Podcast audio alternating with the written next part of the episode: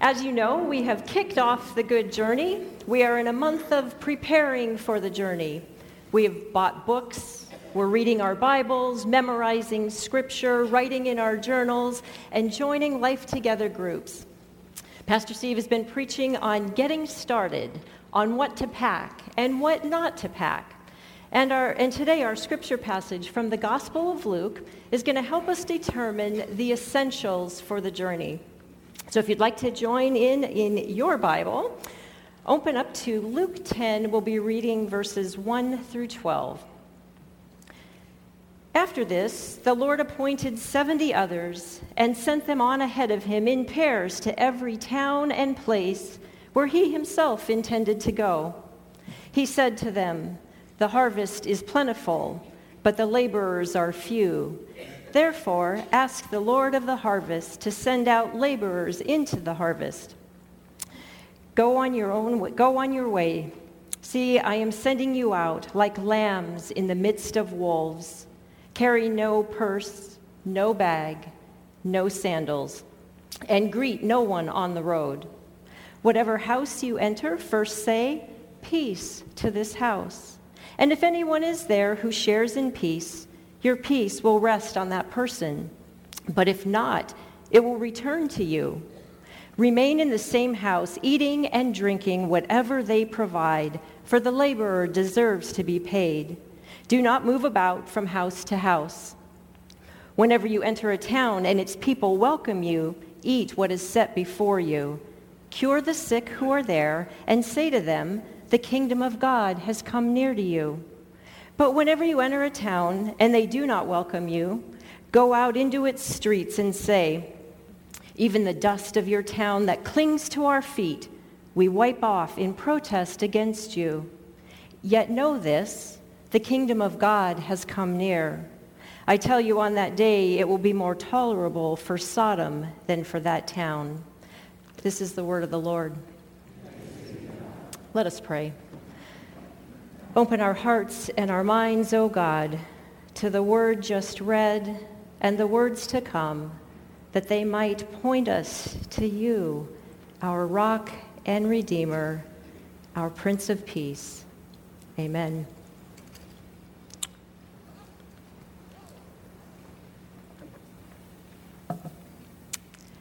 As a retired Girl Scout leader and a mother for nearly 27 years now, who probably takes a little too much pride in being overly prepared, this passage grabbed my attention.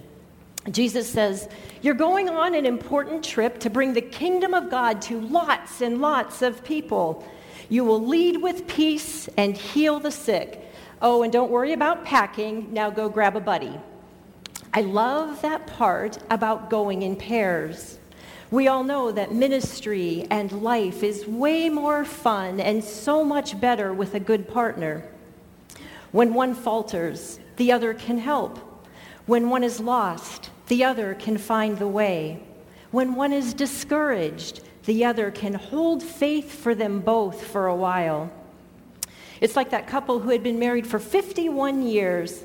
The husband was now dying, going in and out of a coma. One day he woke up and he reached out for his wife to hold her close. As she sat next to him, he began to whisper his remembrances. You've been right there beside me through all of the rough times. You were there when I got fired. You were there when my business failed. You were there when we lost the house. And you've been right here by my side as my health has failed and I lay dying. He took a deep breath. You know what? And she wiped a tear from her, from her eye. And she said, What, my love? He said, I think you're bad luck. As the partners get ready to embark on their meaningful journey, Jesus gives them some unexpected news that sounds like a joke. They are to go without their purse, their bag, or their sandals. Can you remember the last time you went barefoot? It is very hard to make a good impression when one sharp rock the size of a BB can make you hobble in pain. Or how about those little burrs out at the beach? Those stickers will keep you limping for a fat minute. I watched a couple of athletic high school students crumble to their knees trying to rock hop barefoot in the creek behind our house at Montreat. I think those sharp rocks even drew blood. At any rate, it is hard to imagine traveling for miles and miles without shoes. I was curious about this act of being barefoot in the Bible. Of the 10 or so verses that I read, I learned that one was barefoot because he was just taken captive and was now a prisoner, stripped of all dignity, including clothes and shoes. Or he was weeping and lamenting, barefoot and covered in sackcloth and ashes. Or he was standing on holy ground, like Moses and Joshua. So the Barefoot 70 are sent out into a dangerous world with no money or supplies. And how do we know it's dangerous? Because Jesus said, I'm sending you out like lambs into the midst of wolves. I'm not sure what your impression is of a wolf today, but to the ancient, the wolf was an aggressively greedy animal, tending to be easily angered, deceitful, bold, and violent. People of this type are crafty, showing no respect or reverence for God, bloodthirsty, quick to anger, vicious to the extent that they refuse what is given or offered them, but steal what is not given. Of course, lambs are cute and vulnerable. So pause right there. To put this into perspective for us today, who are the wolves in your world? I struggle with the wolves who use their money and power to do whatever they feel in their entitled life, regardless of the people they hurt along the way. I struggle with the wolves in social media who seem to hide behind a brick wall, pull the pin, and throw the grenade on the other side. I struggle with the fear brought on by the wolves who become active shooters in our schools, our synagogues, our festivals, and our churches. And how about you? Do you struggle with some of those same kinds of wolves? Maybe yours are different, but I think the response from Jesus is the same. The chosen are sent out into the world of wolves with no purse, no bag, and no sandals. Perhaps the 70 are standing on holy ground as they learn about faithful dependence. Think about it. No money, no supplies, no shoes, and importantly, no guarantees about how they will be received.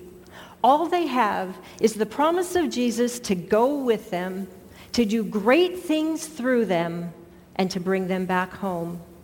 Jesus gives them two essential things for their journey with his presence a power to heal, and a non judgmental posture of peace. Did you notice how the 70 are to lead with peace as they enter a home? They say, Peace to this house. In Bible times, offering peace was like giving a blessing to the people of the home. St. Francis of Assisi often used the Latin phrase, Pax et bonum, peace and all good be with you. This is relatively easy for the places where we are welcomed and fed and giving, given shelter. But we seem to encounter more and more inhospitable wolves in our world people who hurt us or offend us, people who seem to be marinating in hate Frederick Backman, who wrote the delightful book A Man Called Ove, also wrote another novel I enjoyed called Beartown. Beartown is about a small community deep in the forest that is in turmoil because of a violent act by a star hockey player that leaves a young girl traumatized. Backman writes, Hate can be a deeply stimulating emotion the world becomes much easier to understand and much less terrifying if you divide everything and everyone into friends and enemies, we and they, good and evil. The easiest way to unite a group isn't through love, because love is hard, it makes demands. Hate is simple. Richard Rohr writes extensively about the dualistic mind, this either or thinking. Rohr says non dual consciousness, which Jesus modeled and exemplified, is about receiving and being present to the moment, to the now, without judgment, analysis, or critique, without your ego deciding whether you like it or not. It's like Jesus sending the 70 with this directive see everything, judge little, forgive much. And just to illustrate how easily we put people into categories, I recently read an interesting article about skin color in Europe. When most people worked outdoors, Suntanned skin was disdained as the mark of a low class laborer.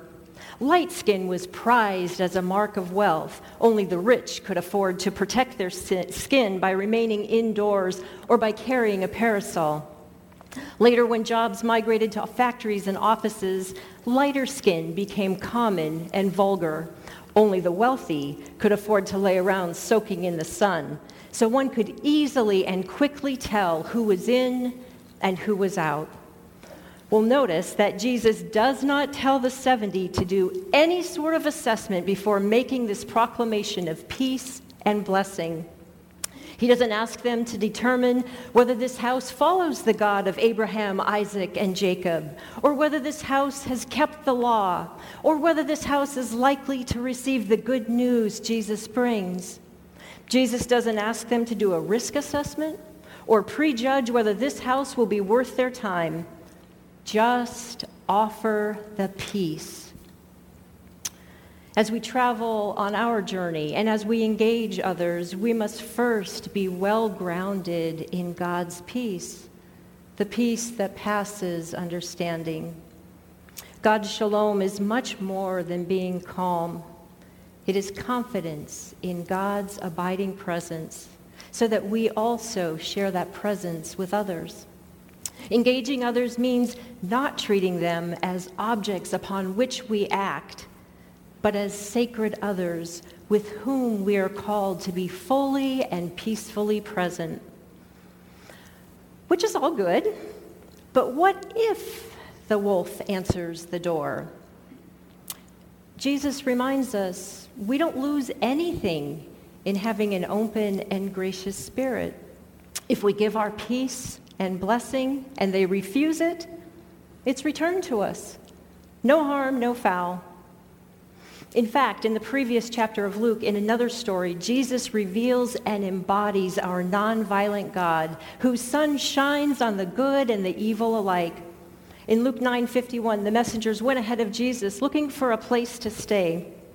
The Samaritans refused to offer hospitality.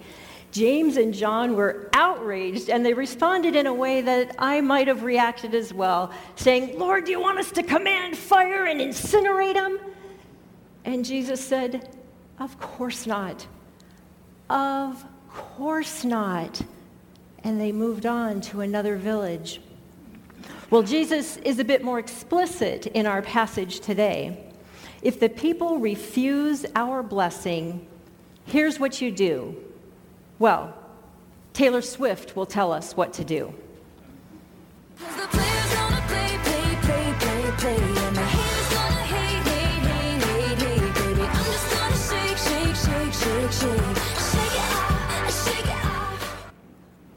Yes, shake it off. Shake off the dust and move on. Don't carry it with you. Don't build sandcastles of rejection in your heart.